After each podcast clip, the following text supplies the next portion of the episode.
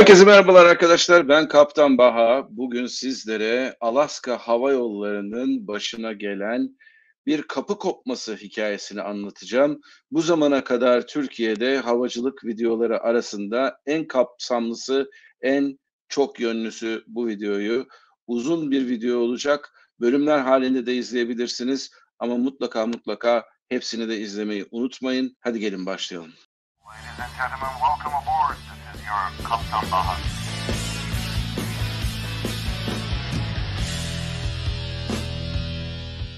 ...5 Ocak 2024 tarihinde tam da biz JAL Hava Yolları'nın Tokyo Haneda Havaalanı'ndaki kazalarından daha henüz yeni konuşmuşken çok ilginç bir olay bu sefer Amerika'da Portland'da havaalanından kalkan bir Alaska Hava Yolları uçağının başına geldi ve günlerdir bunu konuşuyoruz. Çünkü olayın eskilerin tabiriyle müsebbibi, yani olaya neden olan asıl oyuncu diyelim, uzun zamandır üzerinde konuştuğumuz 737 MAX'ler.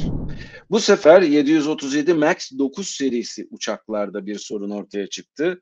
Portland havaalanından kalkan uçak, kalkıştan yaklaşık 10 dakika sonra bir kapı kopması sonucunda, ki bunun ayrıntılarını size son derece teknik bir şekilde de anlatacağım. Bütün bunları bir kapı kopması sonucunda acil durum ilan etti. Bu olayın tamamıyla hava trafik konuşmalarını beraber dinleyeceğiz ve sizlerle irdeleyeceğiz. Ve arkasından da sizlere bu olayın nasıl olabileceğini, neden bu tür olayların meydana geldiğini anlatırken de biraz da olayın Türkiye'deki basında saçma sapan şekilde haber yapılmasına da eleştirimizi getireceğiz. Şimdi isterseniz önce olayın nasıl olduğunu anlatayım size. Bunun için harika bir kanal var.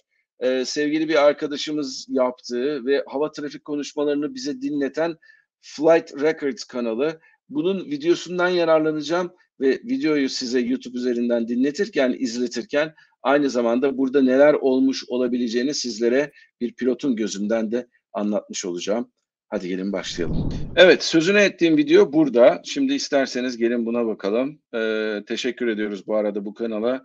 Bize bu konuda destek olduğu için ve bu kanalı aynı zamanda eğer abone değilseniz abone de olun arkadaşlar. Gerçekten yararlı bir kanal.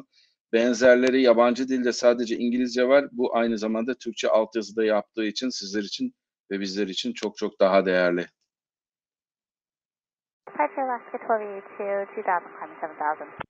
Evet, burada herhangi bir şey yok. Kalkıştan sonra hava trafik kontrolüyle irtibata giriyor. Alaska 1282 ve işte 2000 fitten 7000 fitte tırmanıyoruz diyor.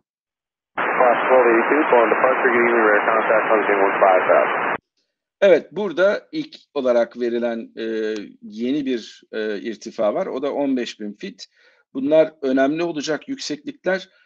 O yüzden sizlere bunları üzerine basa basa anlatıyorum. Bu irtifaları birazcık kenara, beyninizin kenarına not edin. Bizim için önemli olacak. Burada otopilotta 1500 fite bağlarsınız ve ondan sonra otopilotta tırmanmaya devam eder uçak. Tabii bu arada elle de uçuyor olabilir ekip, hiç belli olmaz. Burada yaklaşmadan, yani Portland bölgesindeki radardan artık bütün bölgeyi takip eden Seattle Center'la irtibata geçiyor. O daha yukarıdaki, daha yüksek irtifadaki trafiği kontrol eden hava trafik merciği. Bunlar Seattle'dalar, ofisleri Seattle'da ama neredeyse Kuzey Kaliforniya'ya kadar bütün bir hava sahasını kontrol eden ekipler.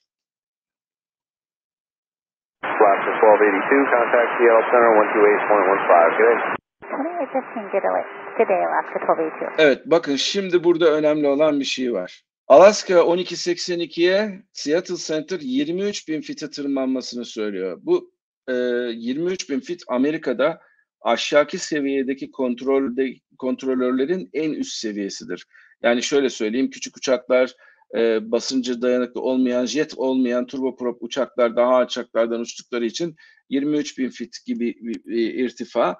Genellikle onun altındaki insanlar Seattle Center'ın bir sektörü tarafından kontrol edilir. Ondan sonra onun üzerindeki bütün neredeyse jetlerin ve iyi performansı olan turbopropların kontrol edildiği başka bir sektör vardır. Çünkü Aşağıda trafik çok daha yavaş olmasına rağmen yukarıda daha hızlıdır ve onların yapması gereken iş, aşağıdakilerin yapması gereken işten çok çok daha farklı olduğu için başka bir sektöre devrederler. Devam edelim. Alaska 1282 Seattle Center, climb and maintain level 230. Evet, bakın burası çok ilginç. Bir daha çalacağım burayı. Şimdi o kadar sessiz, sakin ve normal bir hava trafik konuşmasını yapan pilot burada niye bağırarak konuşuyor diye düşünebilirsiniz. Bu bölümü tamamlayalım, arkasından da bunu açıklayacağım size. I'm sorry, last aircraft again. Last aircraft again. Center Alaska, trouble clear, declare an emergency, we're descending down to 10,050 pressure. Evet, burada bakın hem konuşma çok kötü, hem pilot bağırarak konuşuyor, hem de aynı zamanda acil durum ilan ediyor ve bir an önce 10.000 fite alçalmamız gerekiyor diyor. Burada işte basınç kaybı olduğu için sizin basınç kaybında yapmanız gereken ilk iş yanınızdaki oksijen maskelerine ulaşıp arkasından hemen bunu kafanıza geçirip ondan sonra da hem birbirinizle iletişimi kurup hem de ondan sonra uçağı güvenli bir şekilde aşağıki bir seviyeye, aşağıki bir irtifaya indirmeniz lazım. Çünkü uçak şu haliyle bile düz uçuşta olsa bile 16.300 fite kadar tırmanmış durumda. 16.300 fitte normal bir insanın nefes alabilme olasılığı çok azdır. Şimdi burada 16.300 fit diyoruz ama burada önemli olan bir şey var. Bakın şuradaki videoda da arkadaşımız çok güzel eklemiş. Göreceksiniz burada kapaklar açılmış durumda. Bu açılan kapaklarda hava basıncının kaybı durumunda size ulaştırılan oksijen maskeleri, bakın burada bir kişinin ağzında da görebiliyorsunuz, şurada sarımsı bir renkte oluyor bunlar zaten. Bunların aşağıya düşmesinin de bir nedeni var. Uçağın irtifasıyla alakalı değil, kabinin irtifasıyla alakalı. Bazı YouTube kanallarında uçağın irtifasıyla alakalı olduğu anlatıldı. Teknik olarak hiç de doğru bir bilgi değil. Kabindeki irtifayla doğru orantılı bir şey bu. Onun ayrıntılarını birazdan geçeceğim size. Şimdi olaya tekrar geri dönelim isterseniz.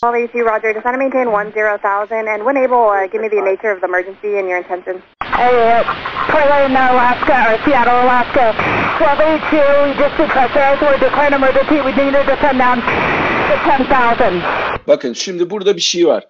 Portland pardon, Seattle pardon dedi burada. Pilot çünkü gerçekten de normal bir uçuş yaparken bir anda kabin basıncı düşmesi sonucunda sizin dikkatiniz dağılıyor. Onun dışında ortalıkta müthiş bir gürültü var. Çünkü kabine gelen bir ses var. Bunun dışında zaten belki de headsetlerine, nasıl bir headset bilmiyorum ama benim şu an taktığım kulaklıklar gibi kulaklıklar takıyorlarsa belki de onu kabinin yaratmış olduğu kabin basıncının azalması nedeniyle ortaya çıkan vakumun yaratmış olduğu böyle bir elektrik süpürgesiyle çeker gibi ondan ötürü belki de headsetleri uçtu. Belki de şu an sadece uçaktaki hoparlörle iş yapıyorlar.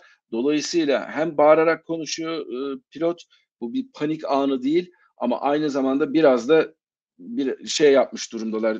Neredeyiz biz, ne oluyor gibilerinden bir durumdalar. Çünkü işte hangi hava trafik merciyle de konuştuğunu tam hatırlayamıyor. Portland diyor, pardon Portland'da konuşmuyoruz, Seattle Center'la konuşuyoruz.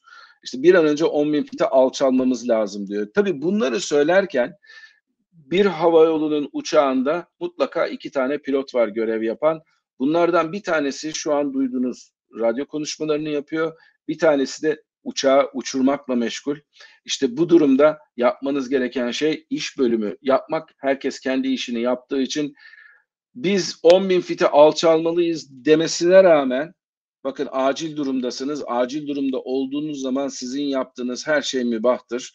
16.300'deki uçağı 15.500'e indirmişler bile. Acil durum ilan ettiğiniz zaman etrafınızdaki trafik de hava trafik tarafından ortadan kaldırılır, başka yerlere yönlendirilir ve o hava sahasının sahibi de siz olduğunuz için bir an önce insanların normal bir şekilde nefes alabilecekleri bir seviye olan 10.000 fite alçalmak istiyorlar. Portland'da bilmeyenler için ben son derece yakından bildiğim bir yer. Etrafı dağlarla dolu. Özellikle şu bölgede bir eski bir yanardağ var. Onun dışında etrafı dağlık. Dolayısıyla hani 10.000 fitin altına da çok fazla inmek mümkün değil ama havaalanı Kolumbiya Nehri'nin kenarında düz bir alanda olan bir meydan. Dolayısıyla 10.000 fit sizi hem dağlardan korur, belli bir süre meydan tarafında dolanacağınız için, hem de aynı zamanda insanların maskesiz bir şekilde nefes almasını da sağlayabilecek bir ortam yaratır. Devam edelim. We're just depressurize the center, maintain 10,000, and we need to return back to Portland.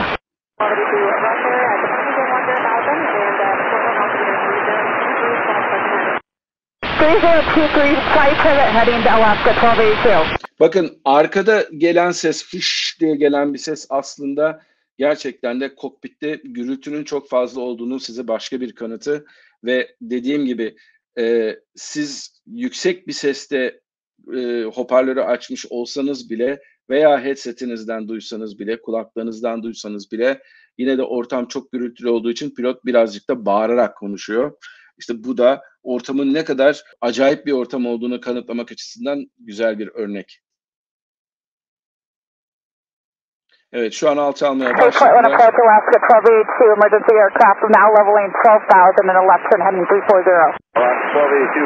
Şimdi burada artık 12.000 fite iniyorlar. Arkasından da normal bir yaklaşma şeklinde şöyle devam ediyor.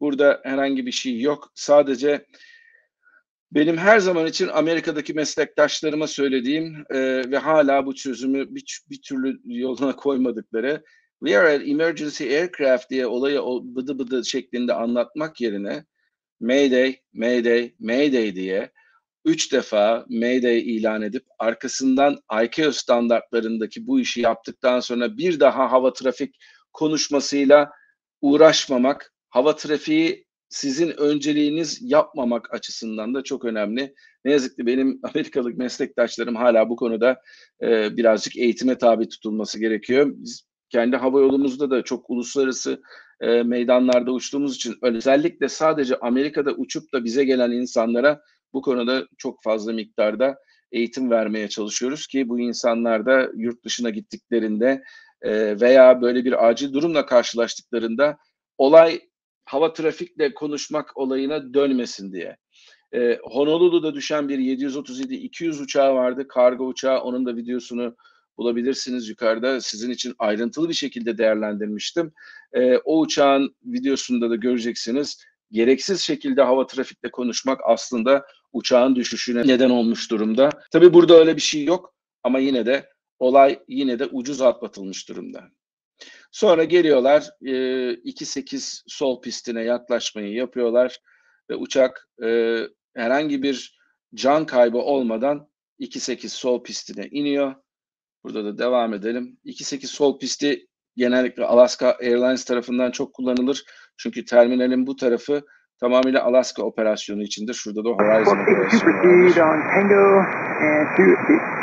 Bundan sonra da kapıya gidecekler şimdi.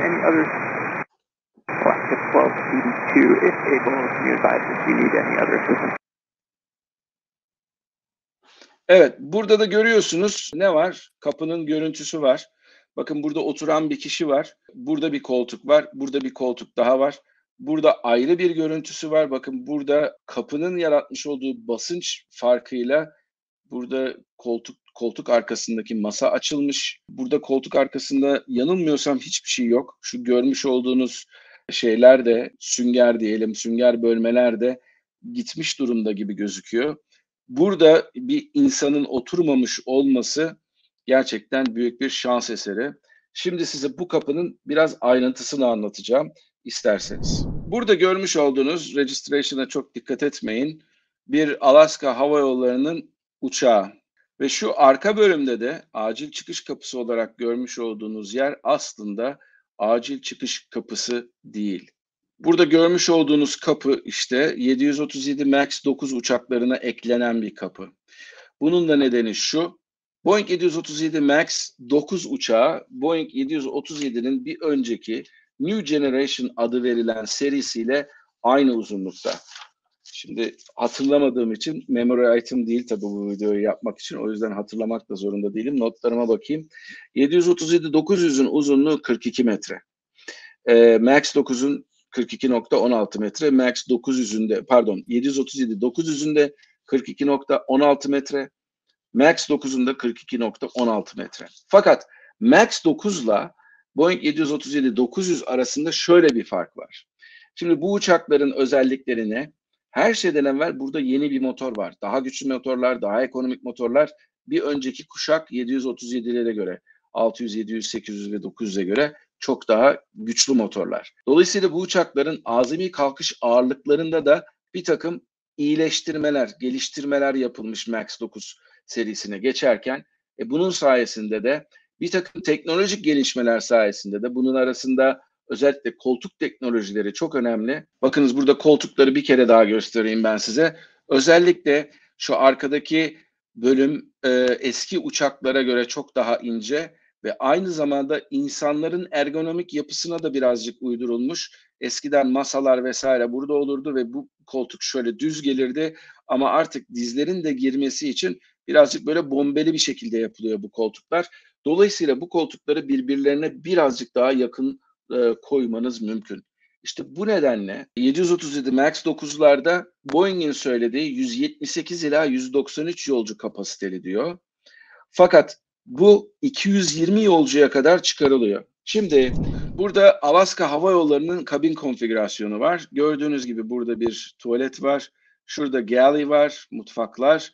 Ondan sonra burada bir dolap bölümü var ve ondan sonra 4 sıralı dörtlü koltuk halinde first class bölümü var.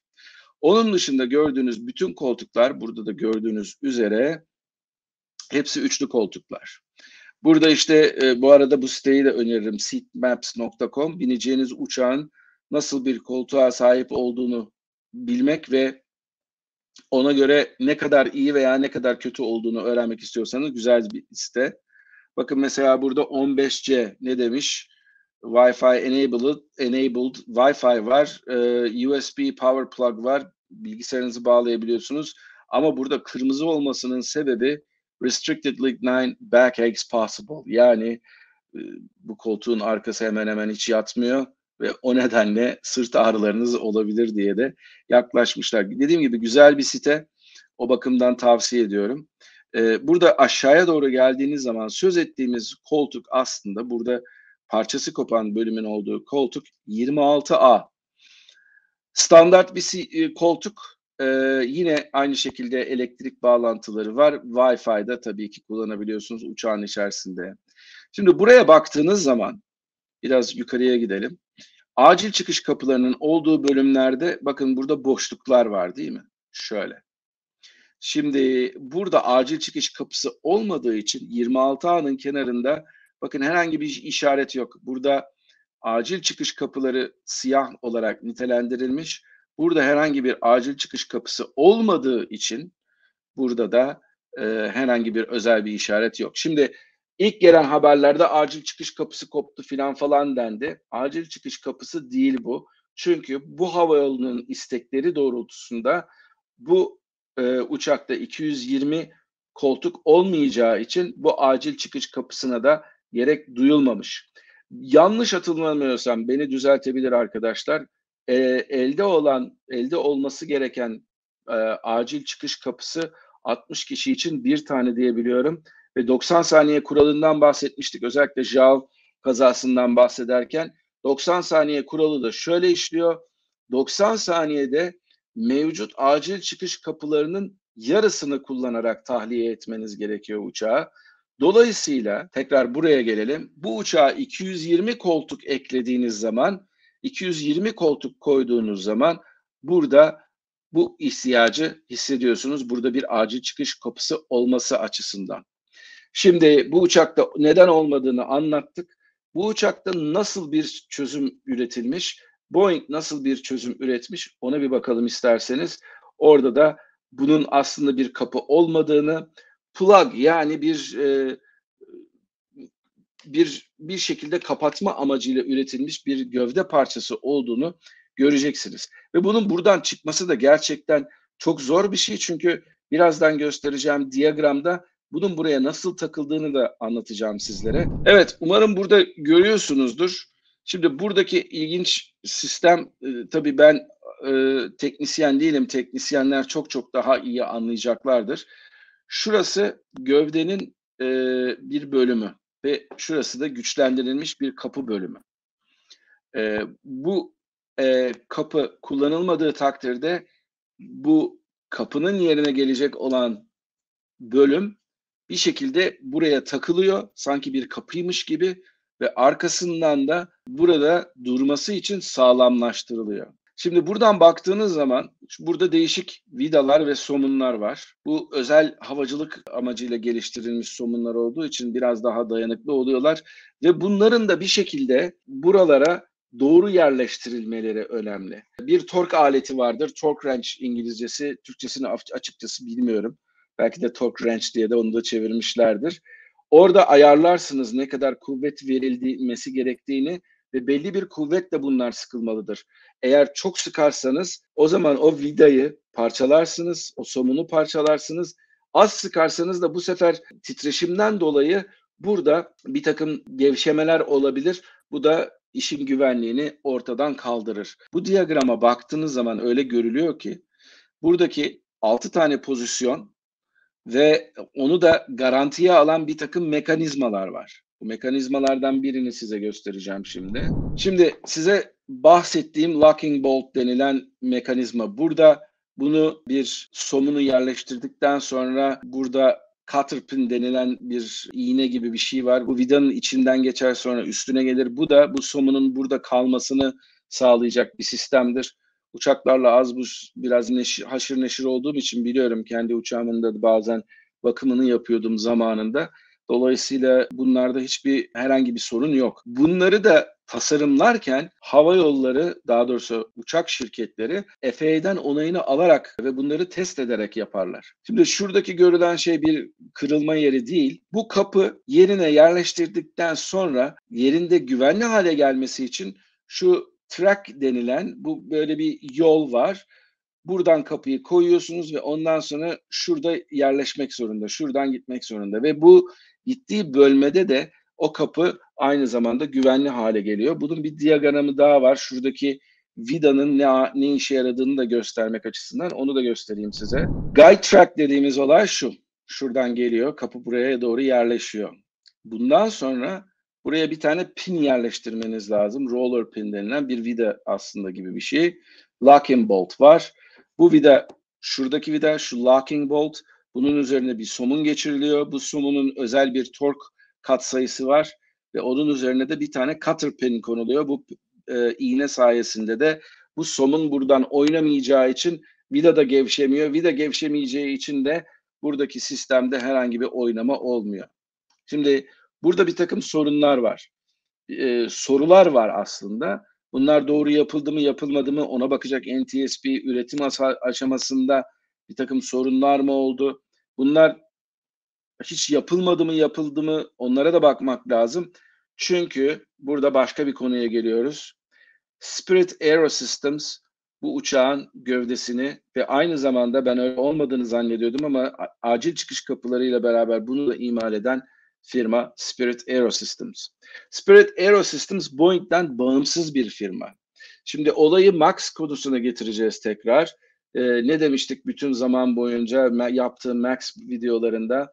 Özellikle Seattle Times'ın bu konuda çok güzel yazılmış yazıları var. Bu yazılar sonucunda da ortaya çıkan bir şey var. Boeing, McDonnell Douglas birleşmesinden sonra Boeing'deki mühendis kafasındaki olan insanlar bertaraf ediliyor. Ve amaç sadece ve sadece insanların daha çok para kazanması için hisse fiyatlarına yönelen yöneticiler işin başına geliyor. Bu da Boeing'deki üretimdeki kaliteyi düşürüyor. İşte bir takım işler oluyor. Örneğin 11 Eylül olayları sonrasında müthiş bir şekilde insan çıkarıldığı için Boeing gerçekten de kalifiye elemanları bayağı bir kaybediyor. Daha sonra Seattle bölgesinde üretim yapmamak için işte özellikle Washington eyaletine çok fazla baskı uygulanıyor. Ben diyor alıyorum diyor merkezimi diyor Chicago'ya taşıyorum diyor. Bu da yetmedi. Artık en son Arlington, Virginia'ya taşındı. Washington D.C. based company diye anlatıyorlar Boeing'den. Dolayısıyla bu kültürel değişmenin de getirdiği bir takım değişimler var Boeing içerisinde. Bunlardan bir tanesi de, bakın size ne göstereceğim. Bunlardan bir tanesi de Spirit AeroSystems. Bu sayfaya gittiğiniz zaman o kadar çok bilgi var ki. Yaptıkları şey bir sürü iş ama bunların en büyüklerinden bir tanesi Airbus 220, Airbus 320, Airbus 350, 380, 737, 747-8 benim uçtuğum uçak, 767, 777, 787 ve bütün Mitsubishi MRJ'yi de koymuşlar ki artık o da üretilmiyor. Bütün bu uçaklar için üretim yapmak. Şimdi Spirit AeroSystems'ın çok ilginç bir hikayesi var. Aslında Kansas'ta üretilen bu uçaklar trenlerle daha sonra Washington'daki Renton fabrikasına getiriliyor ve burada uçak haline getiriliyor. Bu gövdeler tamamıyla bitmiş olarak geliyor. Biraz evvel anlatmış olduğum kapıdaki pluglar yine uçağa monte halde geliyorlar. Arkasından uçak imalatına geçildiği zaman bu kapı oradan sökülüyor. Tekrardan uçak içi imalatı olduğu zaman, işte oraya duvarlar konulduğu zaman, ışıklar konulduktan sonra da bu kapı tekrardan yerine yerleştiriliyor. Spirit AeroSystems ilginç bir firma çünkü aslında burası eski bir Boeing fabrikası. McDonnell Douglas birleşmesinden söz etmiştim. McDonnell Douglas birleşmesinden sonra birileri diyor ki ya biz buradan para kazanırız diyorlar. Önce diyorlar ki biz bu bölümü bir şekilde outsource yapalım. Yani Boeing'den çıksın bu. Bir satalım biz bunu. Arkasından kim alırsa alsın, tabii belli bir yatırımcı potansiyeli de var. Ondan sonra biz bunlarla işbirliğine gidelim ve bu işbirliği sayesinde de biz üretimi hala sağlayalım ama Boeing elemanları olmayacağı için oradaki elemanlar onları düşük maliyetlerle işte özlük haklar açısından, maaşlar açısından çalıştırmamız da mümkün olabilir. O artık bizim peşimizden, sırtımızdan bir yük olmaktan çıksın ve bunun sayesinde de biz aynı zamanda hem daha hızlı bir şekilde hem de sadece Boeing'e üretim yapan değil, başka firmalara da üretim yapan bir şirket ortaya çıktığı için çok daha fazla para kazanalım diyor. Tabii burada ilginç bir olay var. Amerika'da ve dünyanın her bir yerinde ortaya gelen bu outsourcing olayından müzdarip insanlar olduğu gibi çok çok paralar kazananlar da var. Şimdi bu Spirit AeroSystems'ın Boeing tarafından satıldıktan sonra nelere uğradığını anlatan ufak bir şeyi ben zaten Instagram'dan paylaşmıştım, Twitter'dan da paylaştım. Bakın şimdi ne oluyor Spirit AeroSystems'a Boeing'den çıktıktan sonra. Wichita'da bir bölümdü, Wichita, Kansas'ta. Bunu bir yatırım firması olan Onex'e satıyorlar 2005 yılında. Daha sonra bu yatırım firması geliyor, burayı temizliyor, maliyetleri düşürüyor vesaire vesaire. Ondan sonra bunu halka açıyor. Halka açtığı zaman açılır açılmaz 2006 yılında hisseleri %10 prim yapıyor. Bir günde. Bir günde %10 kazanıyorsunuz. Yani keşke ne bileyim Arda filan buraya mı para yollasaydı bilmiyorum. Ondan sonra 2014'te Onex Group Spirit'teki hisselerini satıyor ve 9 yıl boyunca Onex Group 375 milyon dolarla Boeing'den aldığı firmadan 3.2 milyon dolar para milyar dolar para kazanıyor. Nerede 310'a katlamışlar neredeyse parayı. İşte Arda keşke buraya yatırım yapsaydın ama 9 yıl beklemen gerekiyordu. Bunun dışında bu konuda yapılan değişik haberler var. Bu konuya da değineceğim. Çünkü ne yazık ki ülkemizde bu konuda haber yapan insanlar ya kalifiye değiller ya da onlara anlatılanları son derece yanlış bir şekilde naklettikleri için olayı tamamıyla çarpıtıyorlar. Şimdi bu konuda iki tane önemli, bu kazanın bize öğrettiği iki tane önemli şey var. Birincisi, kokpit kapılarının 11 Eylül'den sonra güçlendirildiğini çok çok iyi biliyoruz. Kokpit kapıları 11 Eylül'den sonra güçlendirildikten sonra yalnız bir şey var ortaya çıkan. Bu kazada ortaya çıkan bir şey var.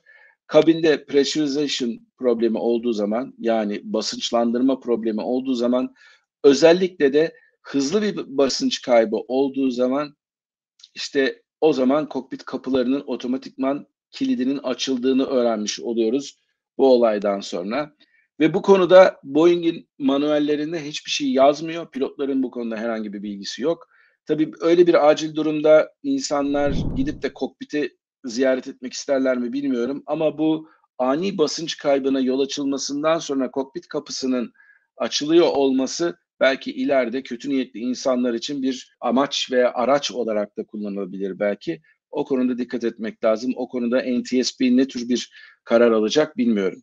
Yaklaşık 40 dakikalık bir briefing verdi. Ben hepsini de izledim. Bir de bu konuda çok ilginç bir olay daha var. Bunu bu zamana kadar kimse dile getirmedi.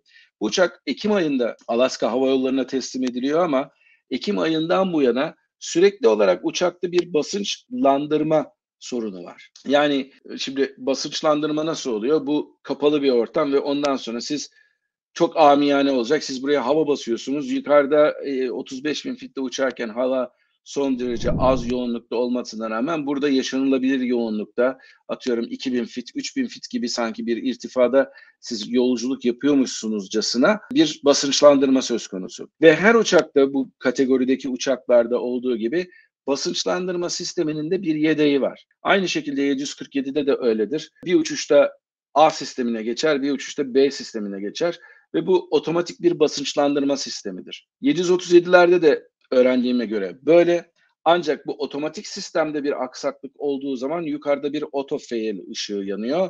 Auto-fail ışığını gördüğünüz zaman da siz gerekli prosedürü uyguluyorsunuz ama bu uygulamaya çalıştığınız prosedür sadece, eğer siz açık su deniz üzerinde gitmiyorsanız o zaman sorun yoktur anlamına geliyor. Şimdi bu uçakların aynı zamanda açık denizlerde kullanılması var. Alaska Hava Yolları Seattle'dan, Portland'dan, batı yakasındaki bir sürü yerden Hawaii'ye uçuyor. 6-6,5 saatlik bir deniz aşırı yolculuk ve bu yolculuk sırasında da ETOPS certification, yani çift motorlu bir jet uçağıyla deniz aşırı uçuşlarda yapmanız gereken bir takım prosedürler var. Şimdi eğer böyle bir sistemde bir arıza oluyorsa o zaman Alaska Airlines'ın da yaptığı gibi olaya önceden davranıyorsunuz ve diyorsunuz ki kardeşim, yani böyle bir sistem, A sistemi çalışmadığı zaman B'ye geçiyor ama B'yi de kaybedersek o zaman ne olacak? O yüzden biz bu uçağı bu uçuşlara vermeyelim diye çok doğru bir karar alıyorlar. Bizde anlatılan, bu uçakları uçuştan men etti Alaska Hava Yolları ama ona rağmen uçurdu şeklinde anlatanlar oldu. İtibar etmeyiniz. Bir de Haber Global'den bir haber çıktı. Başlığa baktığınızda çok acayip bir alakasız, gerçek olan olayla alakasız bir olay. Onu da size göstereyim isterseniz. İşte burada gelen haber. Alaska Hava Yolları'nın kapısı kopan uçağındaki ses kayıtlarına neden ulaşılamadı? Uçakta kara kutu muamması. Ancak uçakla ilgili kara kutu muamması sürüyor. Kayıtlar ortada yok.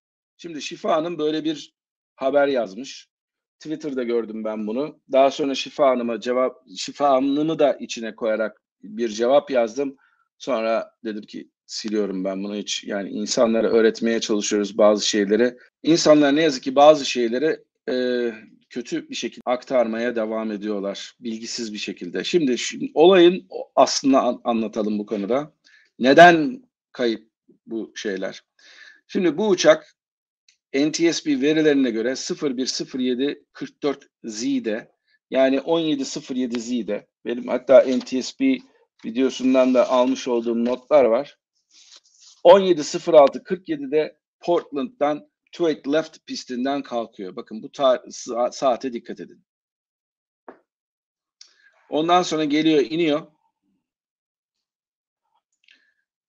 Burada verilen saat var mı bilmiyorum. Ama indiği saat 17.26'da iniyor. Yani 17.26, 17.06, basit bir matematikte 20 dakikalık bir uçuştan söz ediyoruz. Şimdi burada indikten sonra siz buraya geliyorsunuz, uçağı kapıya yanaştırıyorsunuz, uçağa hala güç veriliyor, motorları kapatıyorsunuz, hala belki de güç var. Bu uçaklarda her ne kadar cockpit voice recorder olsa da, cockpit voice recorder eski bir tasarımdaki olan bir uçak olduğu için sadece ve sadece 30 dakikalık kayıt yapıyor. Şimdi NTSB tamamıyla bağımsız bir kurum, Amerikan Havacılık Dairesi'nden. Dolayısıyla bunların arasında da sürekli olarak bir çatışma vardır.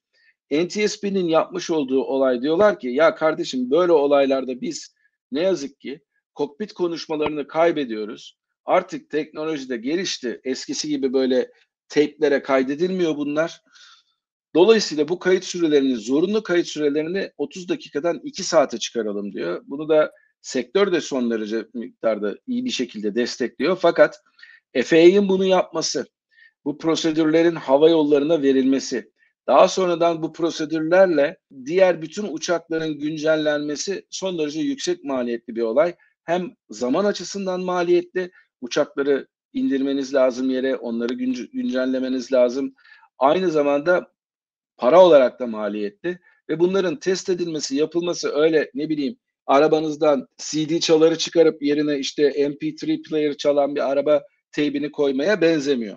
Son derece prosedürleri var, test süreçleri var. Bunlar uzun süren işler. Dolayısıyla NTSB bu öneriyi çok uzun zamandır veriyor ama FAA'de işte eleman yoksulluğu var, yeterince insan yok vesaire vesaire diye. Her ne kadar sektörden çok fazla şey gelse de, baskı gelse de bu konuda henüz bir adım atmış değil gerçek anlamda güncelleme açısından. İşte çünkü bir uçak imal edilirken yılların verdiği bir birikimle imal ediliyor. Onun yerine bir parçanın yerine başkasını takmak gerçekten çok büyük süreçlerden geçirilen bir olay. Dolayısıyla burada olan olay ne? Uçak kapıya kadar gelene kadar bu 30 dakikanın üzerine kayıt yapılmış durumda. O sırada Cockpit Voice Recorder'ın sigortasını çekip bunun artık kayıt yapmasını engelleyecek herhangi bir şey yapmadıkları için, böyle bir prosedür checklistlerinde olmadığı için ama zaten onu indikten sonra da canlarını kurtardıkları için ve canlarıyla mücadele ettikleri için, canlarını kurtarmak için mücadele ettikleri için gerçekten yoğun olan bir ve yorgun olan insanların kokpitte bunu yapmalarını düşünmesini beklemeniz biraz abes olur. Belki hani checkliste bir item olarak oraya konsa belki o zaman akıllarına gelir. Ama işte o zaman burada bir şey var. Bu hani haberde anlatıldığı gibi bir muamma, kayıtlar kayboldu filan şeklinde bir olay değil. Bu sadece teknik bir olay. O haberde ne yazık ki böyle bir başlık atılmış. Ondan sonra da işte insanlar da biliyorsunuz artık başlıklara bakarak fikir oluşturuyorlar. Vay Boeing'e bak kaybetmiş filan diye insanlar serzenişte de bulunabiliyorlar. Komplo teorilerine de bu tür saçma sapan haberler çok güzel zemin hazırlıyorlar. Maalesef bunlara itibar etmeyin. Son olarak size şunu söylemek istiyorum. 737 MAX 9 uçakları şu an yere indirilmiş durumda. FAA bir EAD, Emergency Airworthiness Directive yayınladı. Bu nedir? Uçaklarda çok büyük bir sorun olduğu zaman AD yayınlanır. Onların düzeltilmesi istenir. Bu olağan bir şeydir. Arkasından ama böyle bir acil durumlarda da Emergency AD ortaya çıkar. 4 ila 8 saatlik bir işten bahsediliyor bu uçakların. Sadece bu bölümlerinin denetlenmesi açısından ve bu bölümlerde de ortaya çıkan hem Alaska Hava Yolları'nın hem de bu uçağın daha büyük bir işletmecisi olan United Hava Yolları'nın 5 tane uçağında burada kapılarda, vidalarda ve o somunlarda, size biraz evvel gösterdiğim somunlarda sorun olduğu şeklinde. Dolayısıyla bu Emergency AD artık biraz daha uzayacak. MAX 9 uçakları da bayağı bir süre yerde kalacaklar gibi gözüküyor. Buna nasıl bir çözüm üretilecek? Sektör bunun üzerine çalışıyor.